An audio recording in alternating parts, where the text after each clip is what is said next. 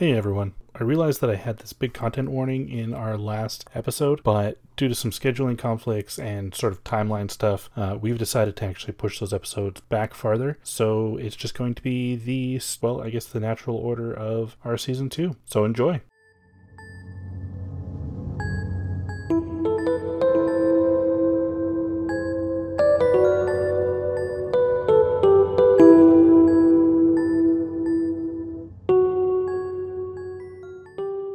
Two walk out of the old quarter and through that purple shimmering veil, appearing in the central market of Raquel. A marble fountain featuring a familiar halfling with a metal arm, a gnoll with a faceplate and a blue glowing eye, and an unfamiliar gaunt looking orc with a smile and a skull in his hand rest in the center. Neon lights embedded in the concrete pulse pointing to the chrome shacks where mechanical merchants sell wares. When you look at yourselves, you realize you have the same modifications as those statues.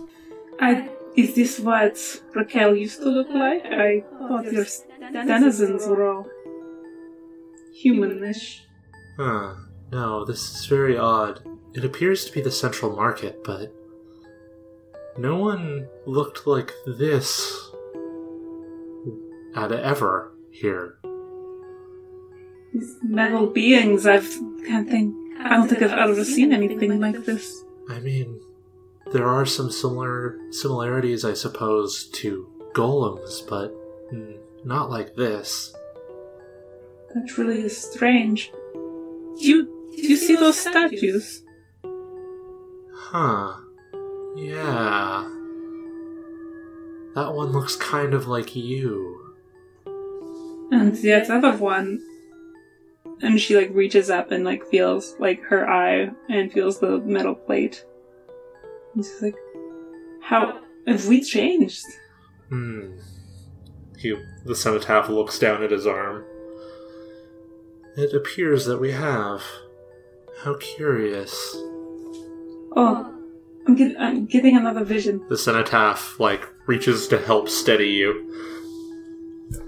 She like holds on to you. She's like, "They're they're sitting around the bar, and that that frogman is talking.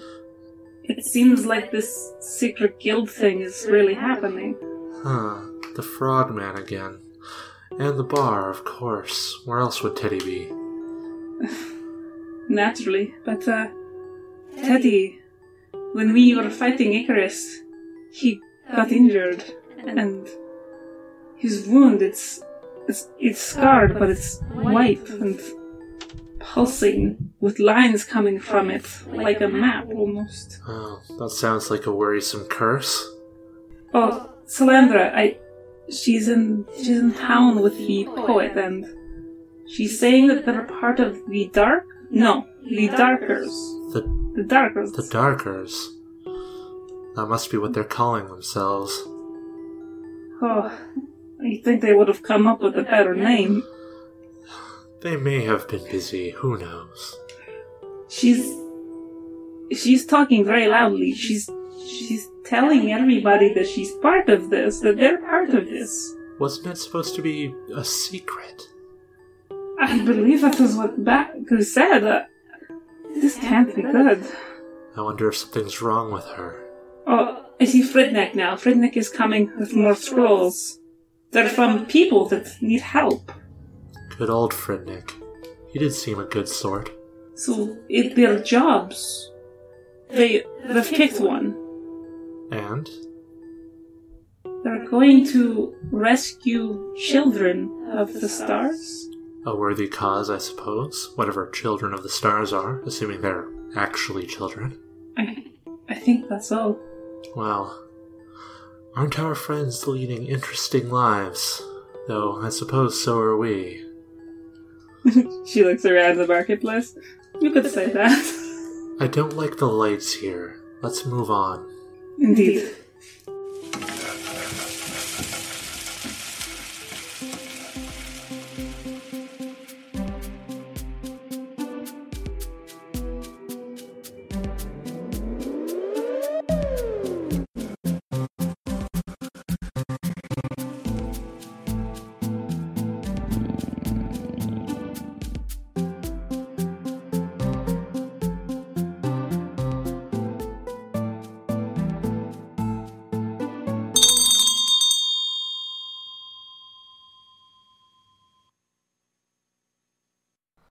Uh, so yeah, the last time we left off, you guys were, had just decided your guild, uh, your next guild job, or your first guild job for that matter, and you were looking to head out.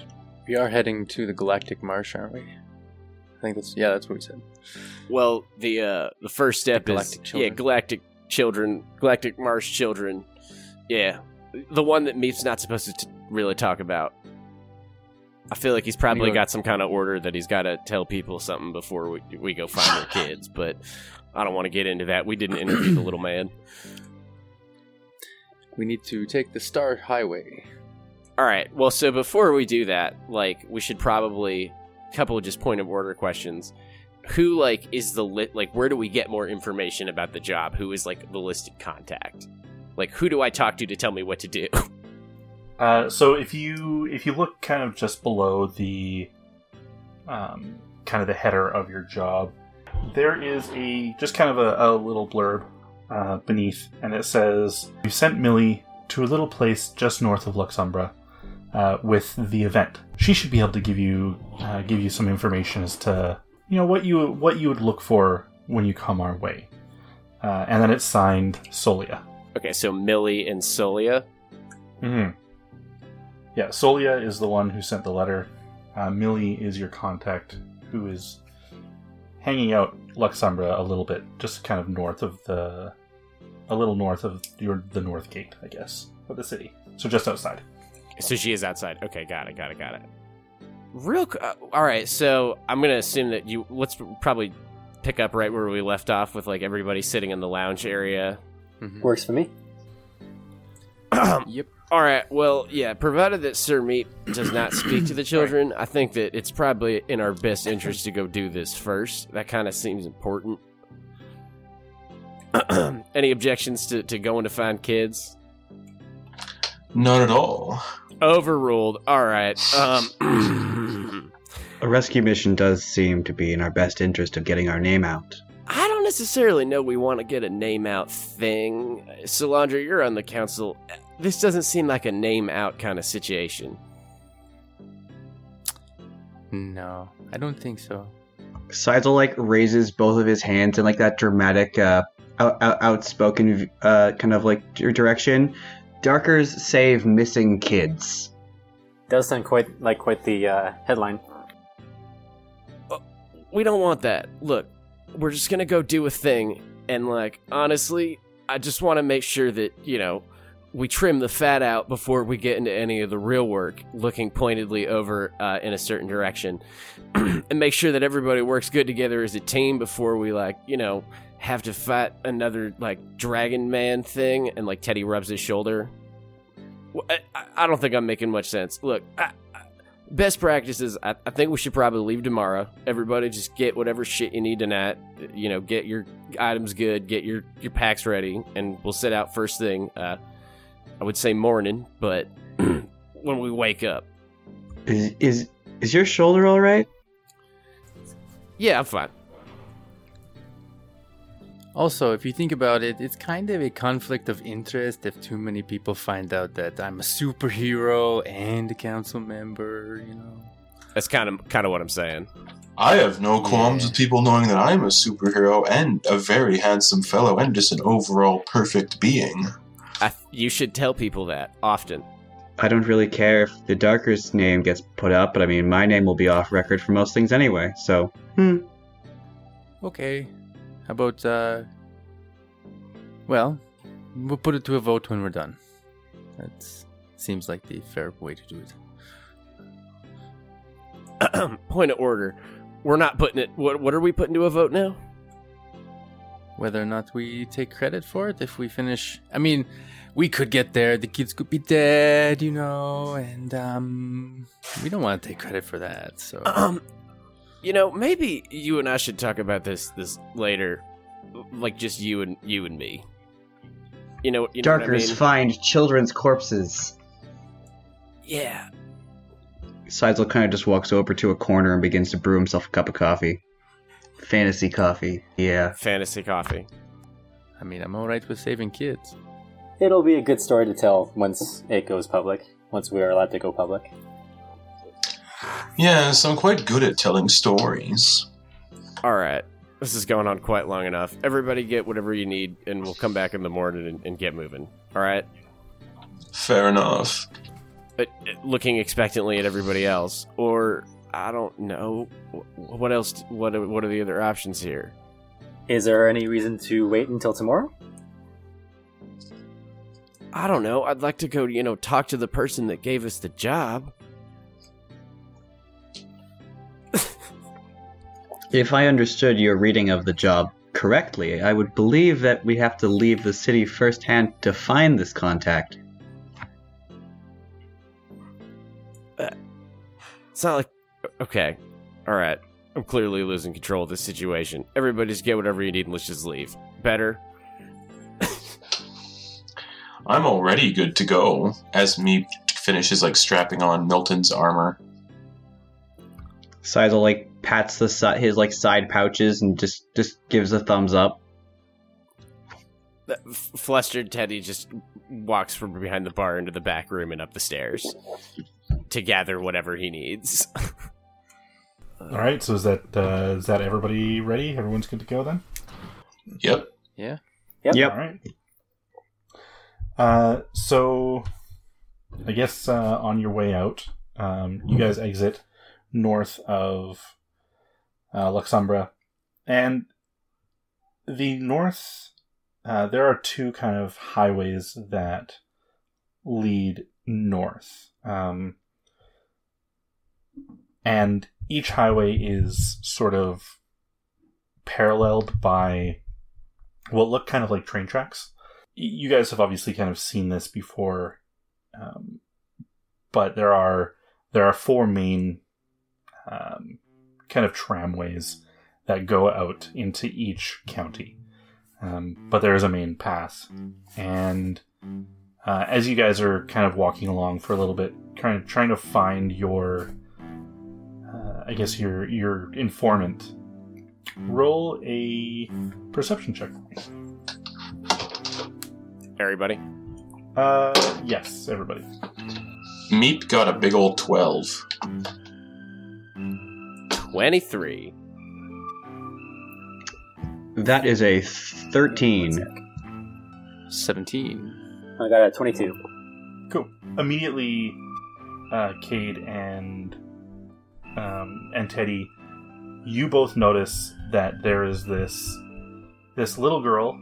Uh, she is she doesn't look like she's any more than probably about twelve years old, and she's got a big sign on it and a big old smile, and the the sign says Mister Teddy, and she's Oh, just kind of waiting fuck. there for you. Uh, Teddy stops and literally, oh fuck. Uh, Seidel just, like, elbows him a little bit. I think that's us. I think that's me. Why don't you guys just go on ahead and just keep on riding? And if you turn around, I swear to God, I will hit every one of you in the face with the biggest hammer I can find. How does that sound? and he just ushers everybody away if he can. Uh, so Meep is sitting on top of this 10 foot tall, or 5 foot tall toad. So yeah, Meep's on Milton, riding Milton around like a horse. oh God, yes. right. And Salandra, uh, as you're as you're sort of scanning the area, there is a sort of kind of set of of boulders, uh, kind of in between both both sort of highways, um, just a little off of the path. And as you're kind of looking around, you actually notice uh, a dread raven um, kind of fly in and land on top of one of these boulders and drop something behind it. And like the closer you look, you actually see two stark white ears poking up from behind it. I. Hmm. Can I get down off my horse and kind of sneak over to the boulder? Mm-hmm. Yep. Okay, I do that. Trying. I don't, I'm not trying to hide it from the group. Just kind of like get a drop on whoever this is. Teddy's gonna seize the opportunity as soon as he sees that and like loud whisper to everybody else, "Look, she's doing something important. Why don't you go over there?" And and go deal with the thing he's got to deal with. Okay. Size will stay on stay on his horse and just keep a knife in his hand. Sorry, how do you approach Sandra? Approach, uh, kind of hands raised a little bit, uh, making myself seen. Mhm. Uh, I saw your bird. I I know you're there. You can you can come out now. So you uh, you hear this sort of bit of a, a gruff a, a gruff voice, but uh, oh um I, I've waited a long time um and then this white gnoll kind of pops out and you're already used to uh, Varys being relatively like probably about a foot taller than you. Um, this gnoll is even taller than Varys, uh, standing at about eight feet tall.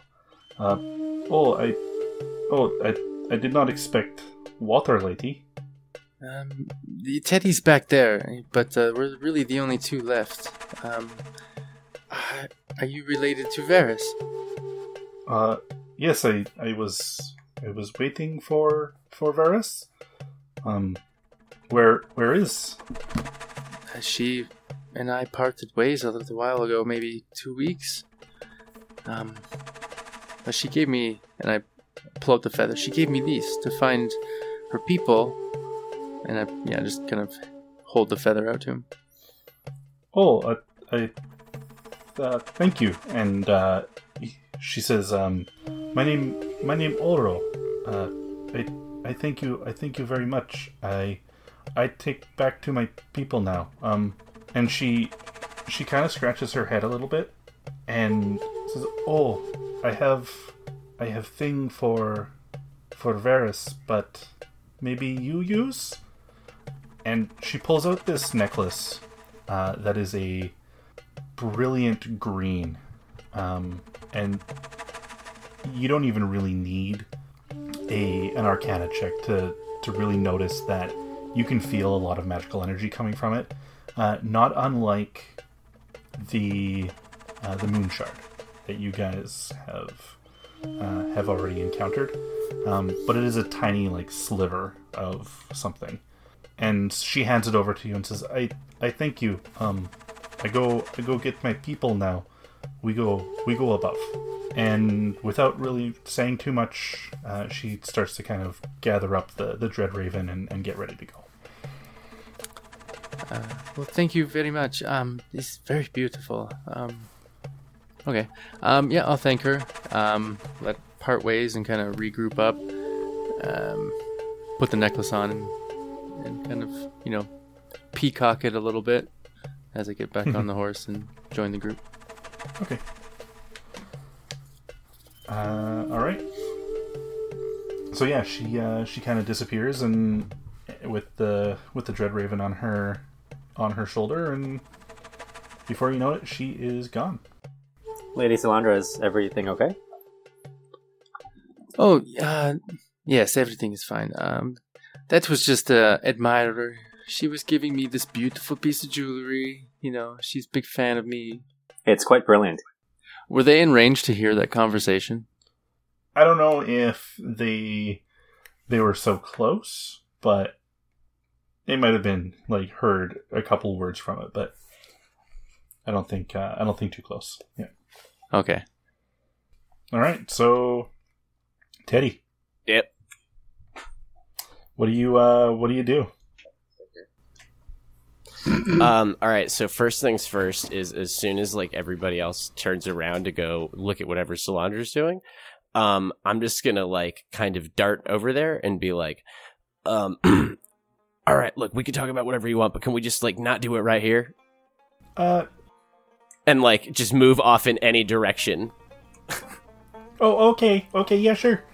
Uh, and yeah, she she goes with you definitely. All right, are we like close enough that we can just like slip back inside the city walls so it's not like sketchy?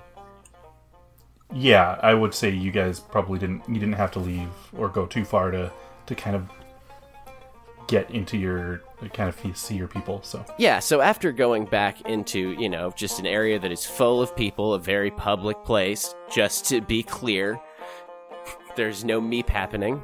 Um, Because I like keeping my guildmaster in check, am I able to shadow him again? Yeah, if you want. Oh, absolutely. You want to roll a want to roll a stealth on that? Beat a 19. That is a 25 stealth. Yeah, all right. Cool. yeah, so you you're able to you're able to shadow him. God damn it! Every time. Nice. Yeah. All right. Um, with that not with that lack of knowledge, um, so yeah, I'm just gonna be like, all right. So um, once we get inside the walls, I'm gonna like lean down to make sure that I'm on eye level. And uh, all right, I'm I'm Mr. Teddy. I think I'm the guy on your sign. Uh, yeah. I mean, that's uh, that's what uh, Lady Solace said that you would look like. So I'm pretty sure that um, that yeah, you're you're Mr. Teddy. Lady, lady, Uh, what now? Uh, Lady Lady Solace. Oh, Sorry. oh, Oh, Lady Solly. My my my bad. Um, Oh, yeah. uh, no, Teddy misremembers the name. Oh, thank God, and the obvious look of relief. Whew, I thought this was going to be just a way different conversation. Are you Millie? I'm I'm Millie. Yeah. Ah, all right, all right, all right. And with that knowledge, he will step back outside from the city walls towards the rest of the group. Whew. oh, man. Millie, I'm sorry. Just, you know, the number of nights that you, you wake up the next morning you're not totally sure what happened. You never know. That's a bad sign to carry. Let's go talk to everybody. I think you, yeah, let's go. As Teddy reapproaches, Meep finishes finishes writing something in his book. Okay. oh, God, no. I'd say at the point when he hear when Sizel hears them that they're returning to the group, he just is like, "Well, nope, I'm good here," and just scampers on back. okay. So yeah, so Millie kind of like kind of skips along. Uh, as th- as the group is sort of just like standing there, uh, Meep is going to take out his didgeridoo and say, "Milton, I think we need traveling music." And he starts playing the didgeridoo and just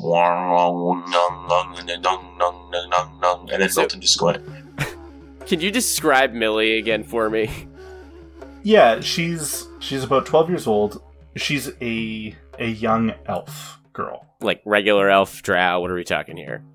Uh, no, she's a she's a wood elf, and from from your knowledge, you knew that the the wood elves just sort of started to congregate when they came down in uh, in Sidis County, and so you you can kind of put two and two together that you know it would make sense that uh, if she was from that area, then she would be a wood elf. Like it just kind of those.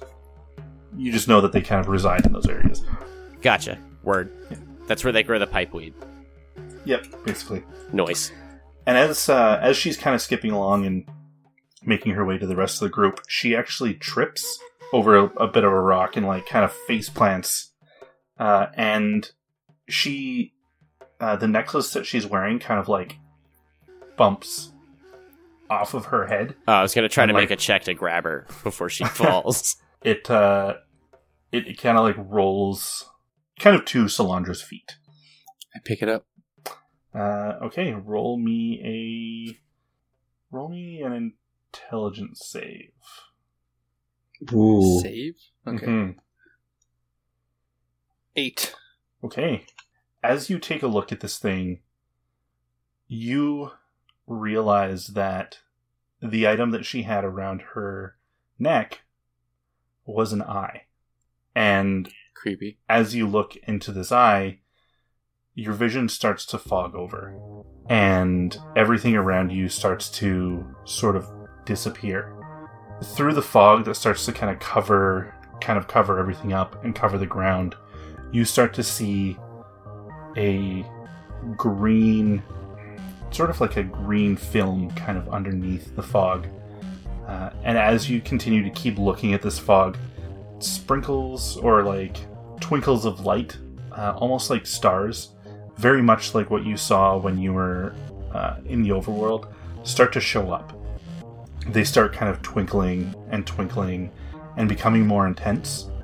Uh, and then you kind of divert your gaze away to kind of see if there's anything else that is even recognizable.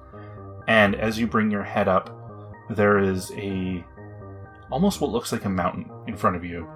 Uh, and silhouetted on top of this mountain are three uh, larger silhouettes, uh, and then many more smaller silhouettes kind of on either side of them.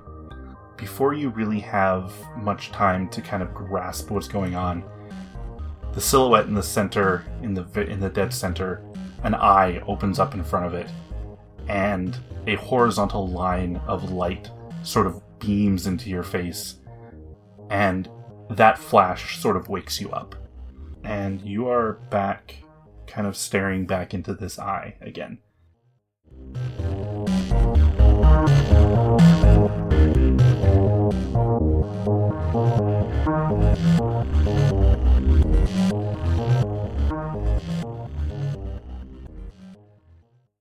Hey everyone, welcome back to Chef's Night. It's our 15th episode, and we're really getting into the meat of this season the Children of the Marsh. You might have noticed that we changed up our recap format, and there's a super good reason for it. One that I'm not going to tell you because y'all are smart people. Uh, it also gives Kayla and Jesse a little bit of a chance to keep working with us and, and kind of having a bit of fun without really having to take a big chunk of time from their schedule. So we're really happy with how it's all turning out. We hope you guys are too. Uh, so back to business. We want to give a shout out to our sponsor, first and foremost, Libris Arcana, for all your dice needs, offering monthly subscriptions and more, including a sweet option to help donate to school D&D clubs in Canada. You should definitely check them out. As is customary, we want to shout out to our cast because they're fucking great. To Jordan and Phil for, coming to hang out with us. We love having you guys on the show. We're super glad you're here. Andrew from the Basement Guild, Steve from Classes Characters, and Justin from Mimics and Monstrosities. Those gents are amazing. They have streams and shows of their own, and we always provide the links in the show notes. Also, we can't forget again Jesse of DMs of Vancouver and Kayla with DMs Test Kitchen, who have the recurring roles in our recaps. Remember to hit up our socials if you want to keep up to date with us. We're primarily active on Twitter, but we also love to interact on Facebook and Instagram as well. Uh, you can catch us at DM's Test Kitchen. We also have a website. You can re- request shoutouts or help us by clicking the donate button. All of that said, the best way to help us is by telling people about us. Uh, as everyone knows, word of mouth is the best way to do things, so tell your friends and your family if you think this is their jam. Lastly, if you have the time, please take a second to rate us on iTunes. It really helps us get seen over there. So, our next episode is on the 18th of July, so stay tuned. We'll let you get back to the main course.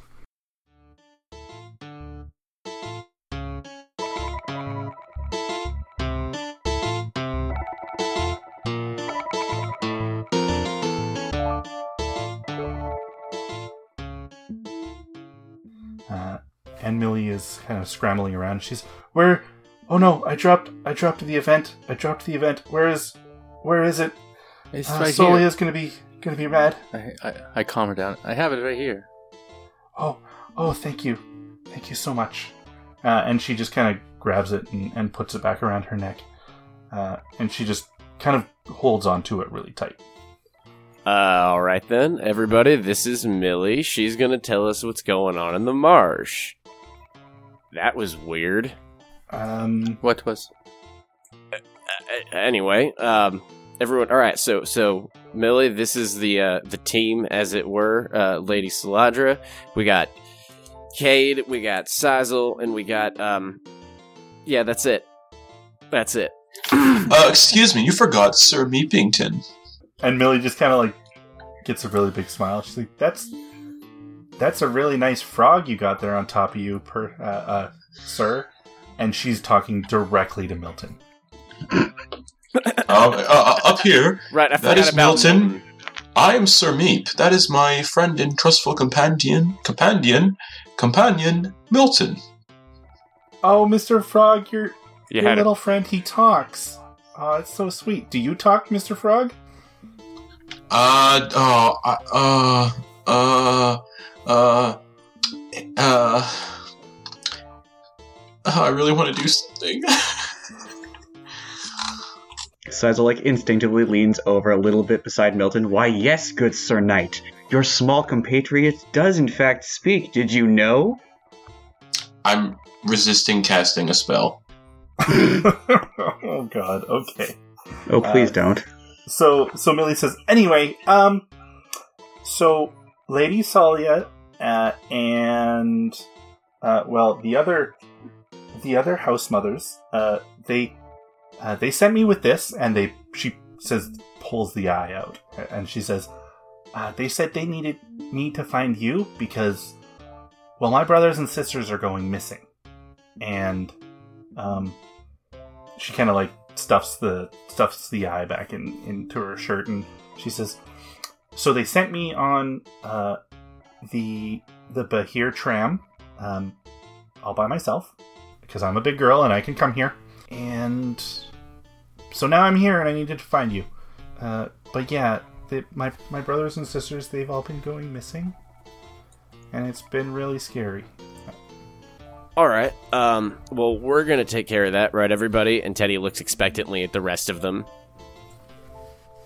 Yes. Yes. Cade nods reassuringly. All right. Sizel just kind of just squats in front of Millie and is just like, "Don't you worry, we'll find the rest of your little." friends." Somehow that was just as creepy as Meeps. I I don't want to get into that. All right, Millie. Um, I have a couple questions. First of all, whose eye is that? Oh, um, well, it's sometimes Mrs. Solia's, it's sometimes Mrs. Jupiter's, and it's sometimes Mrs. Andromeda's. They like to fight over it. Oh, we've got some fucking fates on our hands. Um. All right. Or hags. Or hags or norns. All right. Um. Well, did you say it was for us? Oh, um, no, they, uh, so they sent it with me because they wanted to make sure I was going to be safe. Because they can they can see through it when you know whenever they need to, and then she kind of like puts it around. She's like, just just wave and say hello. I'm sure they're seeing you right now. Okay. I wave Meep does like the the queen's wave. They're like very regal wave. the twist. Sizel does a two finger salute off of off the top of his mask. Hello. Hello. Hello, I am Sir Meep, and I can assure you that these children will be quite safe. Why do you call it the event? Uh, well, I don't I don't know why they I don't know why they call uh, this side the event. I'm not really sure. I think it I think it's maybe how how it works. I Do think there's she, she kind of like puts it up to one eye and she says, "I think there's more to it than just being able to see through it." Do they live on a mountain? Oh, well, we did at one point, and now we kind of live in the marsh. Hmm. How long have you been living in the marsh? Um, well, it was just a couple of weeks uh, when when my brothers and sisters started going missing. Um, the the ladies they, they scooped up the rest of us that were left and uh, and moved us back down into their old home in the marsh. So this has been happening even before you came back to the marsh. Well, I mean, we we lived on the mountain, and then, um, then, well, I mean, we've been living on the mountain for a long time, but it's only recently that that people have been going missing or kids have been going missing. Uh, the ladies, the mothers, they um, they decided they needed to move us because they felt being down in the marsh was more uh, was safer. So where do we go from here? Uh, and she kind of looks up in the in the air, kind of thinking, and kind of has a finger to a cheek. And she says, "Well, we could probably take the Behir tram back over to Starlight. It's it's kind of the first uh, it's the first city or little town just before the marsh. It'll only take about a day, and it cut off a lot of travel. I'm down. That does seem like the most efficient route. Are you going to come with us, Millie? uh, well, yeah, I gotta go back home and I gotta return this. And she just kind of like pats her chest where the where the eye is. Sounds good to me. Eh, When I take an hour, can I find out what that necklace does? Yeah, I mean, I'm gonna. I would say that you would probably have time during travel to be able to kind of figure that out. Sweet. What do the rest of you guys do? Like during the tram travel? Or are we just going there now? Sizel is all for getting himself to that tram and figuring out the next step in this glorious adventure. Millie can lead the way, I guess. I, don't- I wouldn't know where to. Millie, can you take us back to the tram? Yeah, yeah, of course. It it's really just there's a there's a station in the in the city, kind of, uh, well, in the uh, in the northeast corner. It's, it's small enough because it's only really four four platforms. But yeah, I'll, I'll show you the way.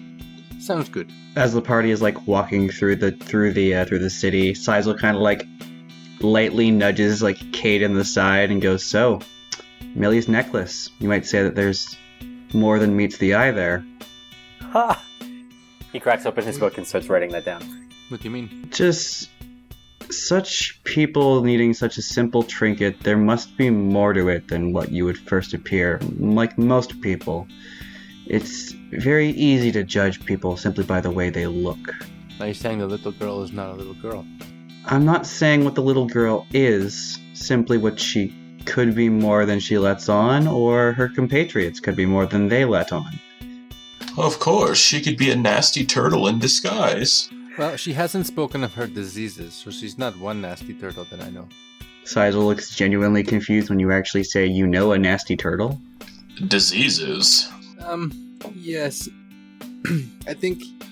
I don't know if I'm pronouncing it right. That might be Tortle in common tongue, but, um, yeah. I think he's still alive. He had this ship that would eat people and would always talk about spreading diseases. Oh, fantastic. You might have to tell me more about this tortulent ship. It's very interesting. I'd like to write a story about it. I guess I'll spend time talking and telling him about Rudder while we travel. okay. Uh, so as you guys kind of come along to the basically the tram station, you notice that the the station is set up into uh, three main platforms. Uh, the center platform being the widest of the three, and it is set up specifically to kind of make it easy for the trams to kind of come out and veer off onto the highway to go into each of their respective counties. So the middle platform uh, is actually services both sort of the tram to Sidis County as well as Stamen County. And really, there's only one or two destinations up to Stamen at this place. It hasn't been settled all that much, but the cities out there are sizable enough that they do require quick travel. And as you guys are kind of coming along, uh, okay, so so Solandra, you notice almost immediately the uh, the typical robes of of a council member, and the person that you kind of uh, this person kind of locks eyes uh, locks eyes with you, and he kind of he kind of smiles and waves. Uh, it is a relatively he's an older uh, an older human gentleman, about fifty years old, and you know him as Tildan. He kind of he's kind of like the lore keeper. He's the kind of person who understands culture of all of the races uh, in the overworld and their traditions. Uh, and he looks to be heading out to um, on uh, out to Stamen Country um, or Stamen County, and he just kind of waves and smiles. He says, "Oh, oh, Solandra, I didn't, uh, I didn't know you were you were one to to use the trams." Uh, we're taking the bullet train to Starway. Uh, sorry, I forgot the name. Star. Uh, to Starlight. Starlight. Starlight's the name? Yeah, that's the that's the city Oh, you're okay. dropping off at. Yeah. Yes, we're taking Uh, it to Starlight. Oh, uh, oh, to Starlight. Uh, that's uh, it's quite a nice little place out there. Um, right next to the uh, to the Galactic Marsh. It's it's stunning at nighttime. Uh, seeing uh, seeing all of the uh, the jewels that kind of stick out from the mountain, glittering off of the water. It's it's so. I, I didn't expect that you would be heading out there. Um, myself and uh, and my husband, we're we're actually headed to our uh, our to our cottage out at the uh, at the Screaming Fields. Um, supposedly, something happened out there. One of the couple of the trees sort of went rogue, and now they're creating this massive canopy over the, all of the farms. Supposedly, it takes about half a day to walk around the base of this tree that's out there, but we wanted to go and check it out ourselves. So Interesting. You're saying trees, eh? Now, do these trees, um, did they hurt people or are they just growing? Like, is anybody, is there like a need for concern if we're going to the wrong place? Oh, no, I these the only uh the only things these trees really do is uh, is irritate you a little bit when they when they're cut down. Um, most of the farmers have to wear earplugs because uh, sort of their defense mechanism, I guess, when you cut them down is that they let off this terribly annoying shrill scream. It's quite terrifying. But we're uh, we're just going out to, to kind of take a look at what's been happening uh, with this sort of immense growth. It's it only started about three or four days ago, and it seems as one or two trees have kind of grown together into a single mass and then expanded, sort of eating up all of the other trees in the area. Uh, it is apparently quite the sight to behold. Well, uh, we will check that out when we are there. Uh, it's not exactly why we're growing, but definitely it seems interesting enough to check out. Where is your um, is your cottage right on the marsh or? Oh no no no! Our cottage is is north in the in the Screaming Fields. That's what that's where we're headed. Oh, okay. Uh, and as you as you guys are kind of having this conversation, a a little kobold like slides open the door to uh, one of the the comments, uh, sorry, one of the uh, tram carts, and pokes his head out and says, uh, uh, uh, "Tildan, honey, we we gotta go. You you always keep holding us up. Come on, let's let's go." And he's like, "Oh, right, sorry, I I gotta I gotta go." And he kind of like Yes, go ahead. skitters off. Bye bye. And wave to them. and he, he kind of waves back and his uh his husband the little kobold like kind of gives you this weird look through the thing and then like closes the door and like close like pokes his head back through the door and closes the window While he, while he's doing that, I give him like the two fingers in the eye look. You know, like I'm I'm watching you kind of thing. And I'll join up with the rest of the group. all right uh so yeah as you guys kind of pull up to this uh this behir tram it is it's about four cart uh, cars long um there's definitely space for uh for milton uh in the in the last car uh to be able to bring along uh, your faithful steed, and the other three cars are are relatively sizable. Uh, there are a couple of rooms in each car, an area to kind of have your dinner, and then in the very front uh, is where the kind of where the conductor sits, and it looks as though the conductor really only has the job of sort of caring for the Behirs who who power that the so yeah they, they kind of sit at the front they they feed the the Behirs and kind of take care of them. And as you kind of look around the front you see this sort of snake like I guess snake like monster almost and they've got multiple legs almost like a a snake centipede kind of thing and they crackle with with energy. In front of them is a sort of a mechanism that is meant to feed these things and the uh, the conductor kind of pulls a lever and it drops uh, drops some food onto this plate. And as the behir goes to eat it it sort of like opens his mouth and it's and it kind of like spits a little bit of saliva on it. And you can see kind of from inside his mouth the crackling energy that goes kind of courses through this saliva. Uh, and as it touches that plate that the food is on you see a snap of energy and the engine that is kind of below the compartment starts to kind of light up a bit. Uh, so these Behirs are, are there to help power the engines and the batteries that kind of keep these trams going. But they're kind of there in luxury, um, also riding on these trams. Interesting. Interesting. And we get all four cabins. Uh, yeah, you guys get all four cabins. It seems that nobody else is uh, is looking to travel, and you also have the brooch of the council on. So you could probably ask people to not go on if that was a thing. So, Absolutely. And I take one coach for myself. all right. Which one did you take? And, and I take the frontmost one and I give the next most one to Milton to have to himself. Uh, Meep Meep would stay with Milton. Then you get the back one. And the two in the middle can feed for the group. That's her speaking, not me. I don't mind what y'all do. But she is selective. Sizel like immediately once he have, is gonna find a room to him to himself, stow his mask into like one of his pockets, quickly like toss on some actual like random p- person clothings, and then is just gonna walk the duration of the train, just taking in everything, doing a complete 180 of his actual design, since no one's seen his face. Interesting. Okay. Come on, Millie, where do you want to sit?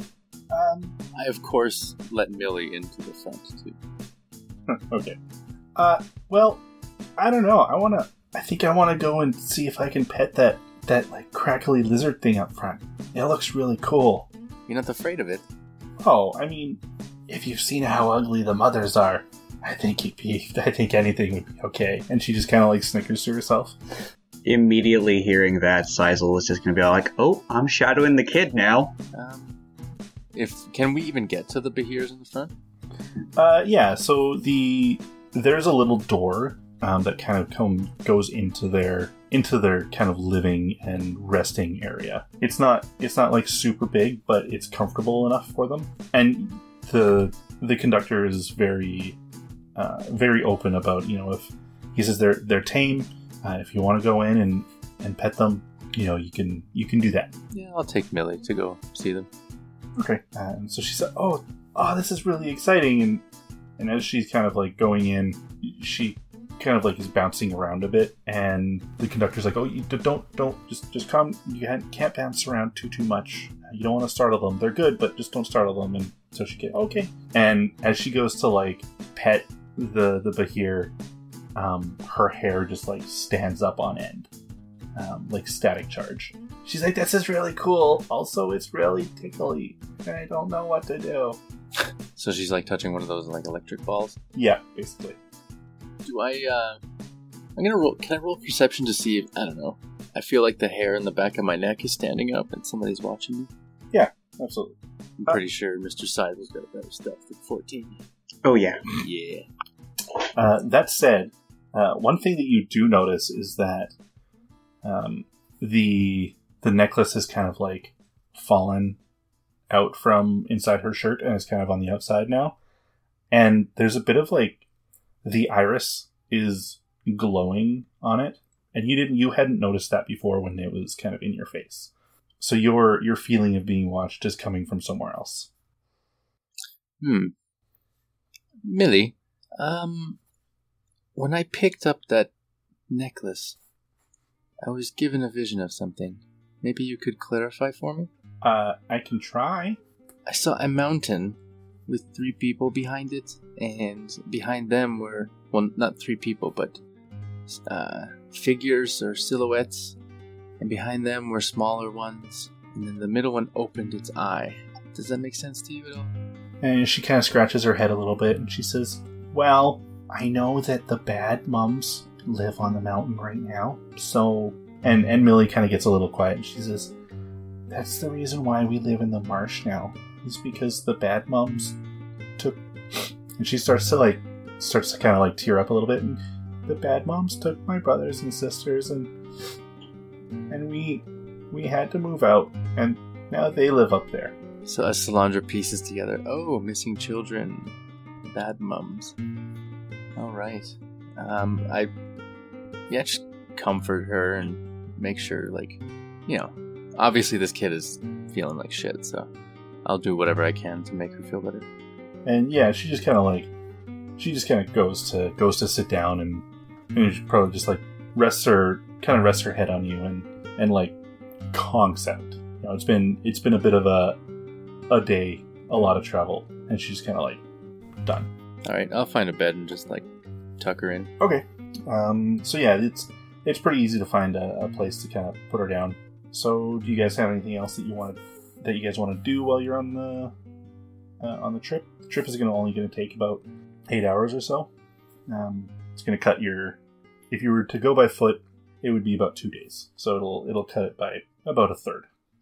Uh, Meep is probably going to keep writing in his book. Sizel kind of wants to to to after kind of coming after he sees uh, Solandra and Millie leave, kind of he's gonna come out, just observe the front, see see the Behirs, take take in the actual like atmosphere of these surprising electrical creatures, just bewildered by their by their sheer existence because he's never seen things like this before. And Cade's probably just in the probably the third car, um, sketching all day. Uh, probably from memory, the white gnoll from earlier. Okay, cool. And I will go hydrate Milton. The poor, poor frog. Milton doesn't need to be hydrated. Meep needs to be hydrated. I know that. Fantastic. Actually, I didn't, but uh, I thought it was the other way around. I thought your frog needed water every day. So, cl- for clarity, we are the only ones on this train, besides Millie and the conductor. Ye- Okay. What's Teddy doing? What is Teddy doing? Dealing with Uber Eats. Well, Teddy is drinking himself to sleep in one of the car trains. The train's for eight hours? That sounds exactly like a Teddy thing to do. He's playing his harmonica with a half finished bottle of whiskey, and anytime someone comes in the room, he quickly and obviously puts whatever he's doing into one of his pockets of his coat and pretends like he wasn't doing it. About how far out are we from where? Where's where the Behir's taking us? We got eight hours. Uh, they're taking us to Starlight. Starlight. Bodacious. Mm-hmm. Okay. All right. All right. I'm with it. I'm hip to it. I'm, So, I, I got it. Did you catch that Super Mario joke? I did. I didn't even get like a. I'm still trying to get like reacclimated to just like being here. All right. All right. So are we all convened in the tram car? With dining car, Yeah. lounge Uh, car, as whatever car know. is the bar. The bar car. The bar car. We're in the bar car. Yeah. Family meeting. Family meeting. Um. All right. So A little soon to call us a family, but sure. shifty eye. Solandra, did you uh get any more information out of Millie about what get, we're getting ourselves into here? Well, I believe there's at least three people responsible for what's going on with these kids, and from what I can tell, they kicked the residents of the mountain out of their current home, and now they live in the marsh. And all the kids are gone, and Millie, I believe her story means that she is one of the last children who wasn't taken by the people. The bad mums, as she calls them. This sounds like the work of gargoyles. The gargoyles. I never heard of a gargoyle. I don't is that? believe gargoyles kidnap kids, as stories go. they could. Uh, well, um, Cade, you're writing in a book all the time. Do gargoyles attack stuff? You look like you got book smarts. Uh, I'm guessing that's a roll of some kind? Or would that be common knowledge? I don't know. You got a book. Um, your intelligence. I. you know what? You are you are a traveling bard. I will allow you to roll a history check on that. See, yeah, that's. I was assuming like bardic lore, like a three-five bard can just make a check for anything they want to, and they just go bardic knowledge roll. yeah, I mean he's he is also a lore bard, so that I Doing will the bard History or something. Yeah. I got a 21. Uh, yeah, okay. So what what exactly was the question again? I think it was more of the original question was uh, would gargoyles steal children, but I think it's more. Uh, I would like the question to be more like what, yeah, what is it that we, we're dealing with here? That's exactly what I want the question to be. What is it that we're dealing with? Okay. Um, yeah, so you would, Cade, you could put together the fact that Millie has an eye around her necklace, uh, around her neck, and she is referring to her three good mothers uh, as. Uh, you can put that together as you're probably dealing with a coven of hags.